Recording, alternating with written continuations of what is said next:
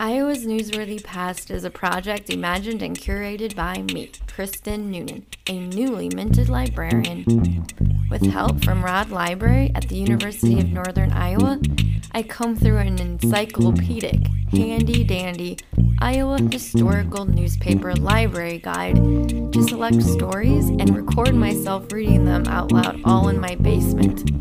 The music you're listening to right now is by Iowa City's Blake Shaw, and the music you're about to notice in the background is by Memphis resident Brendan Lee Spengler. Out as your time allows, and please enjoy your totally free, no strings attached blast from the past.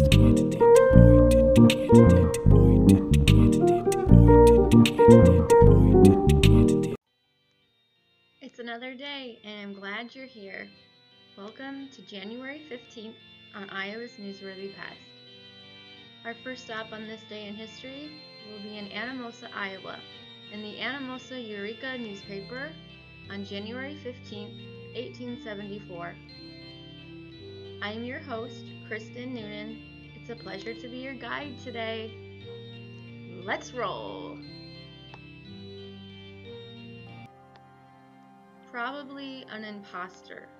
Several days ago, a middle aged, indifferently dressed woman, with the voice of the most approved lachrymal pitch and a gait like a discouraged duck, was around begging for money to take her to McGregor.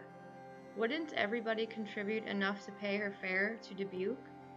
We are informed that the same woman was about here some time ago and ground out the same Dubuque and McGregor rigmarole that she gets off now. Three cases out of five of these traveling beggars are impostors or thieves, sometimes both. Complaints come to us from subscribers that papers directed to them are not received. It is more than probable that losses of this kind may be generally traced to the easygoing custom which neighbors have of sending to town for mail matter through their friends.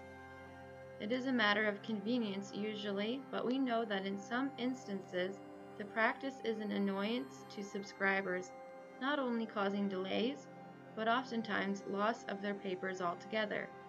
It is in the hands of subscribers to correct this heedlessness, and we hope they will do so at once. Anti Monopoly County Convention A mass convention of the anti monopolists of Jones County is hereby called to meet at Monticello on Wednesday, February 18, 1874, at 10 o'clock a.m. to select delegates to represent this county in the Anti-Monopoly State Convention to be held at Des Moines, February 25, 1874, and for such other businesses as may be deemed advisable. All voters in sympathy with the anti monopoly movement are cordially invited to participate in the proceedings of the convention. By order of the community chair W. Violer, blanks prices. Justices and constables should provide themselves with the blanks requisite in their business. Loss of time and annoying mistakes may thus be avoided. As usual, we keep a very complete assortment and at prices that enable officers to secure a supply at very moderate cost. For several years, we have made a specialty in blank printing, and those who deal in the article are well acquainted with the fact that our prices in this department, as well as in our job work, are much lower than the rate of any other office in the county. Send in your orders and we will fill them out and forward by return mail. In safe custody. A week or two ago, we published an account of the bloody affray between Detective Shattuck and the H. A. Barry of Bertram. The Burlington Hawkeye adds the following in regard to the disposal made of Barry. He was taken to Dubuque, and it was deemed best to send him to Fort Madison until the April term of the United States District Court at Dubuque, when it is to be hoped he'll meet his just Decree. He has been a lawless rascal for 15 years, and his biography is well known to the authorities, and his misdemeanors can be abundantly proved. When taken to Fort Madison, he was shaved and took on the felon's stripes, by doing so being allowed just a trifle more liberty than he would otherwise have. Eggleston. Our lecture going friends should not forget that Edward Eggleston, the author of The Hoosier Schoolmaster, The End of the World, The Mystery of Metropolisville, etc., will lecture at Monticello under the auspices of the Monticello Lyceum, Monday evening, January 26. Admission 50 cents. The lecture without doubt will be a rare treat, and this opportunity to hear so noted and popular a divine and author will be improved very generally by the people. The Lyceum Committee have been fortunate in securing Mr. Eggleston for a lecturer, and a crowded house and plethoric receipts will undoubtedly follow as a reward of their good judgment. Serious injury. On Tuesday, the 6th, Mr. T. M. Belknap and his wife, residing about a mile east of Anamosa, returned home from a trip to town in a buggy. And as he was aiding her to alight from the vehicle, he slipped in such a manner as to render her descent to the ground unexpectedly violent, breaking one bone of her leg below the knee. It was not suspected at the time that anything more than a bruise had been received and the usual remedies for such hurts were applied. But on Thursday the limb was so swollen and painful that a physician was deemed necessary, and Dr. Adam was called. The serious nature of the injury was then ascertained, and the bone set, giving great relief, of course, to the sufferer, who is now doing well and will undoubtedly soon be entirely convalescent again. Monstrous! The anti-monop supervisor's official pet at Monticello has made a grand discovery, to wit, that before the expiration of the year 1873, we printed $70 worth of blanks for the incoming treasurer and sheriff.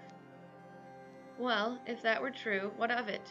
The fact is, however, that the blanks printed for these two offices amounted to just $42, or an average of $21 for each office.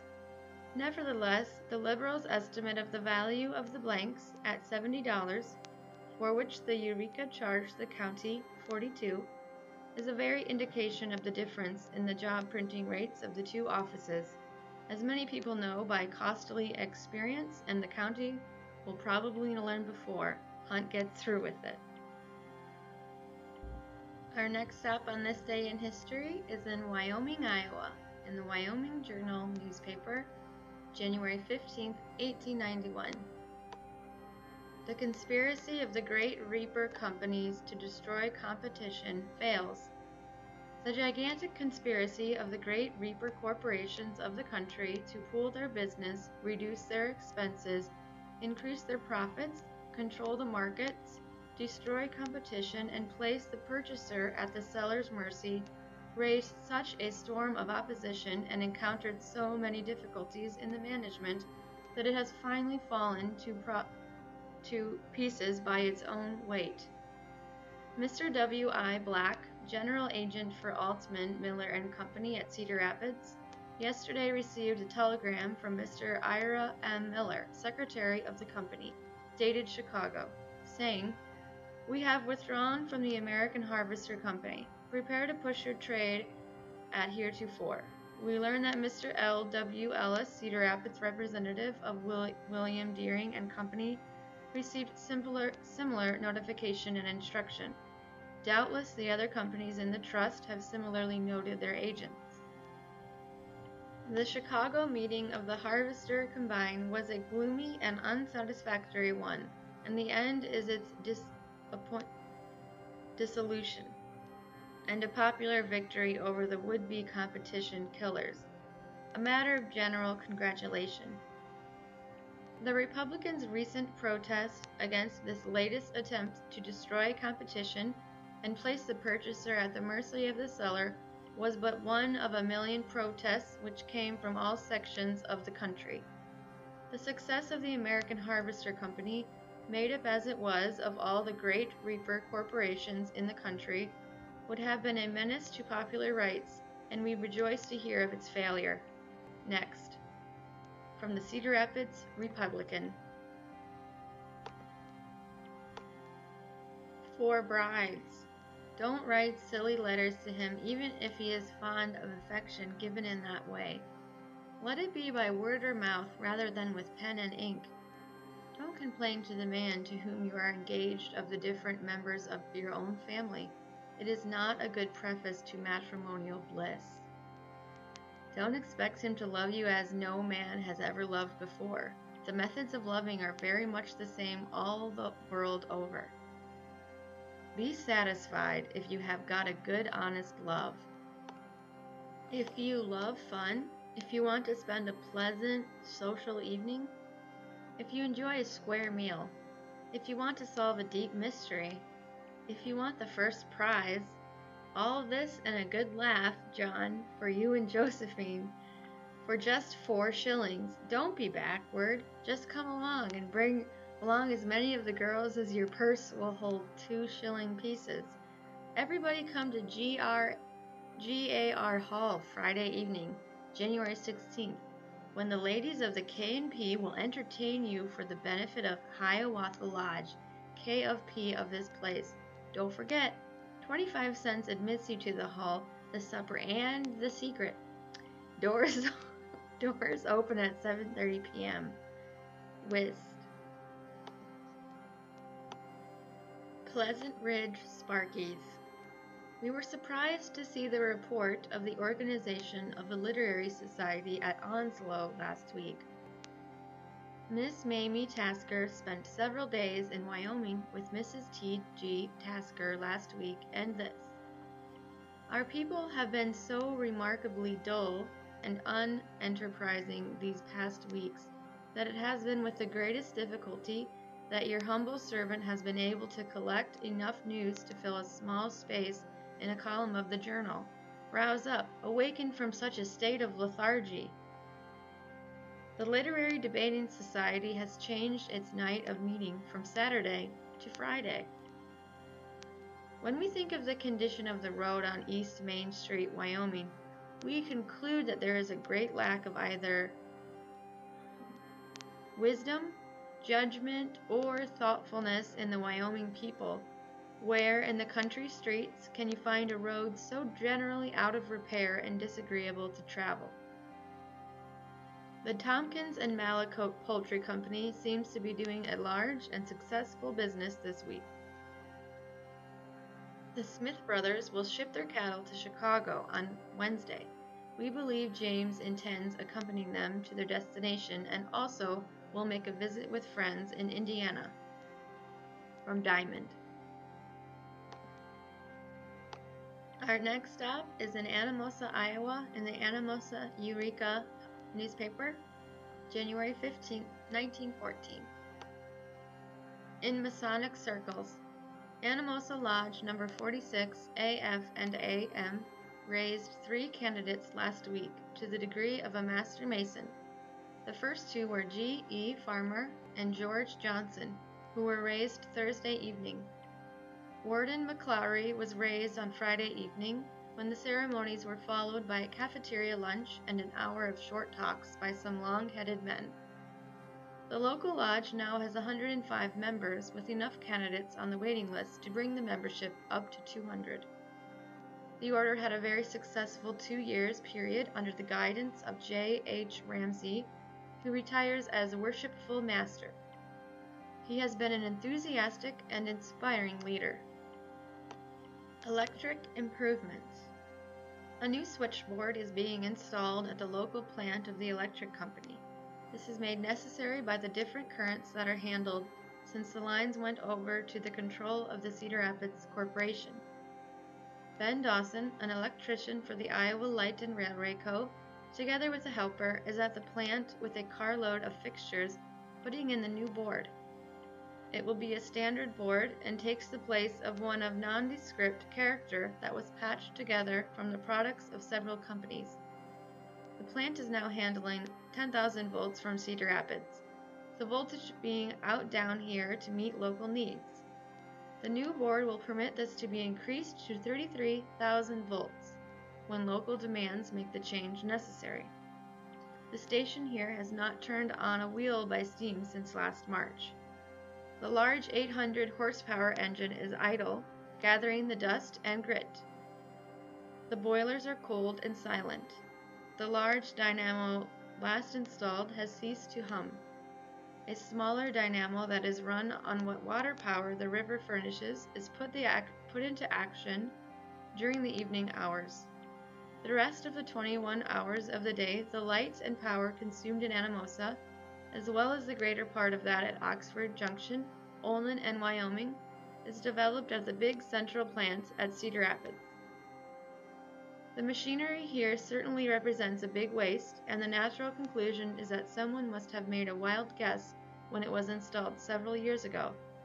From the standpoint of service, Anamosa is probably getting as good service from the Cedar Rapids Corporation as it ever had. The company is financially able to put forward such improvements as may be necessary from time to time, and eventually will give us the same service the larger cities enjoy. Centralization seems to be the trend, and the absorption of the local plant, the, the stilling of its huge wheels, and the carrying of light and power 25 miles across the country on lines of copper is merely one of the marks of progress. Classified ads. Wanted, a woman or girl for light housekeeping. Inquire of Mrs. Mond over Mills and Holtman's.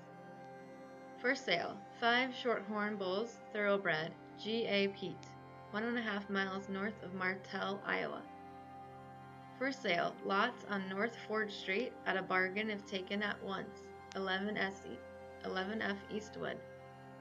For sale, one full-blooded Duroc Jersey Boar, Gray Brothers, southeast of Amber.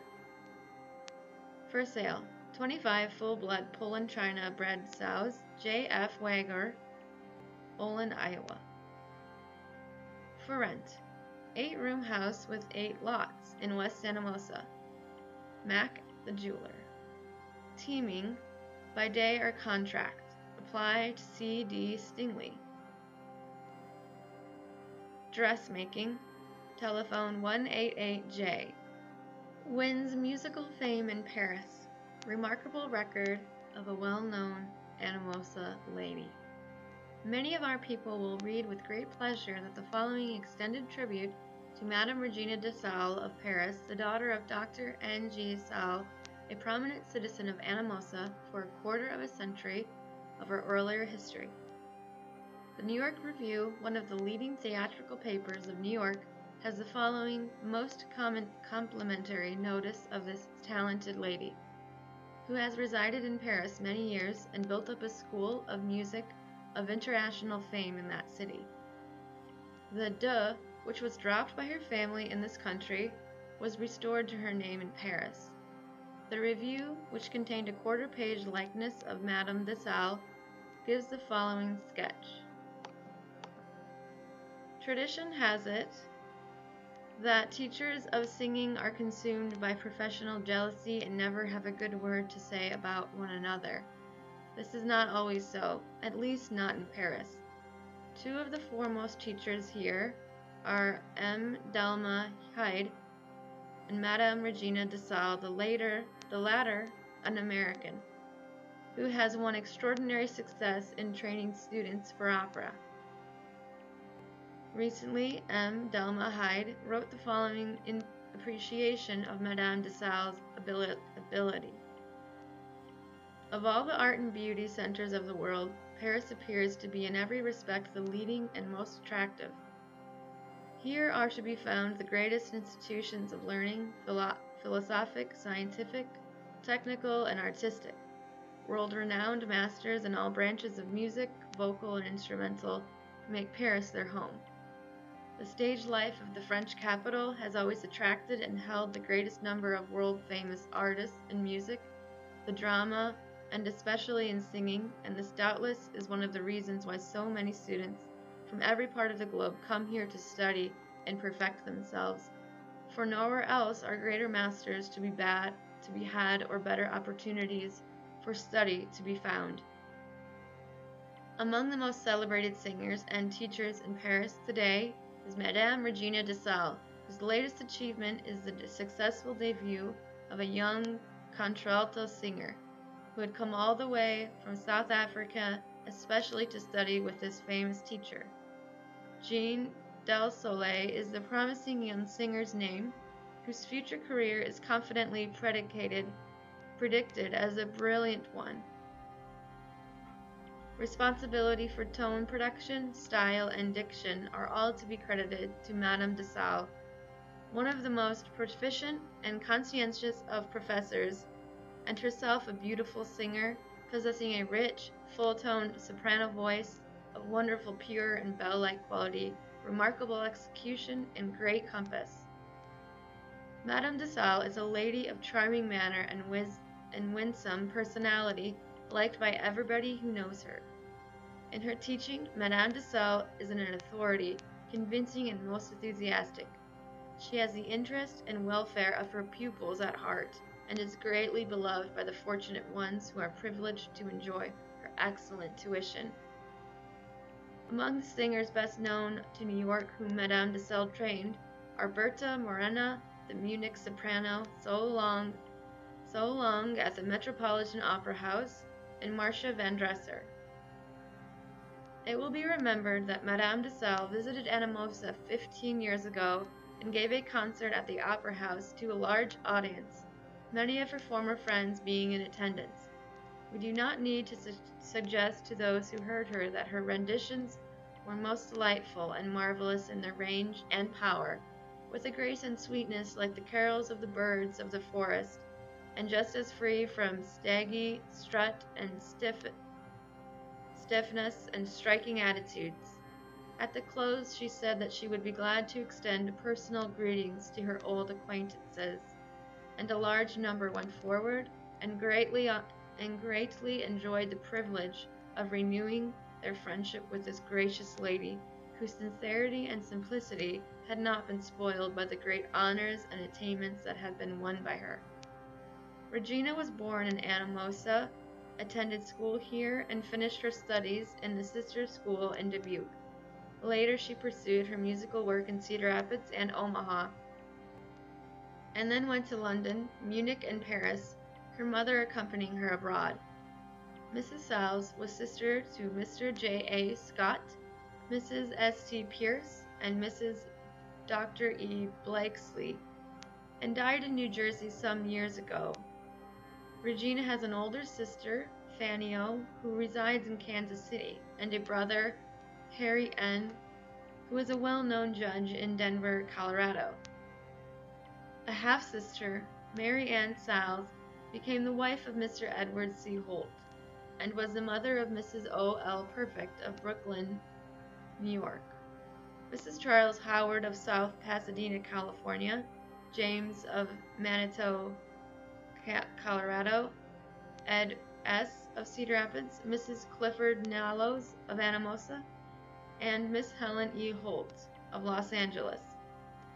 Madame de Sales never lost her love for the friends of her old hometown and annually sends them pleasant holiday remembrances. Let us help you plan your trip to California. We will gladly quote you rates, suggest routes that will satisfy you in every particular, and prepare itineraries including the most scenic attractions and renowned winter outing places for a tour to and through California, where summer makes her winter where summer makes her winter home via the Chicago and Northwestern line and connections for further particulars, call on or address ticket agents, Chicago and Northwestern Railway. And that's it for January 15th on Iowa's Newsworthy Past. Thanks for tuning in.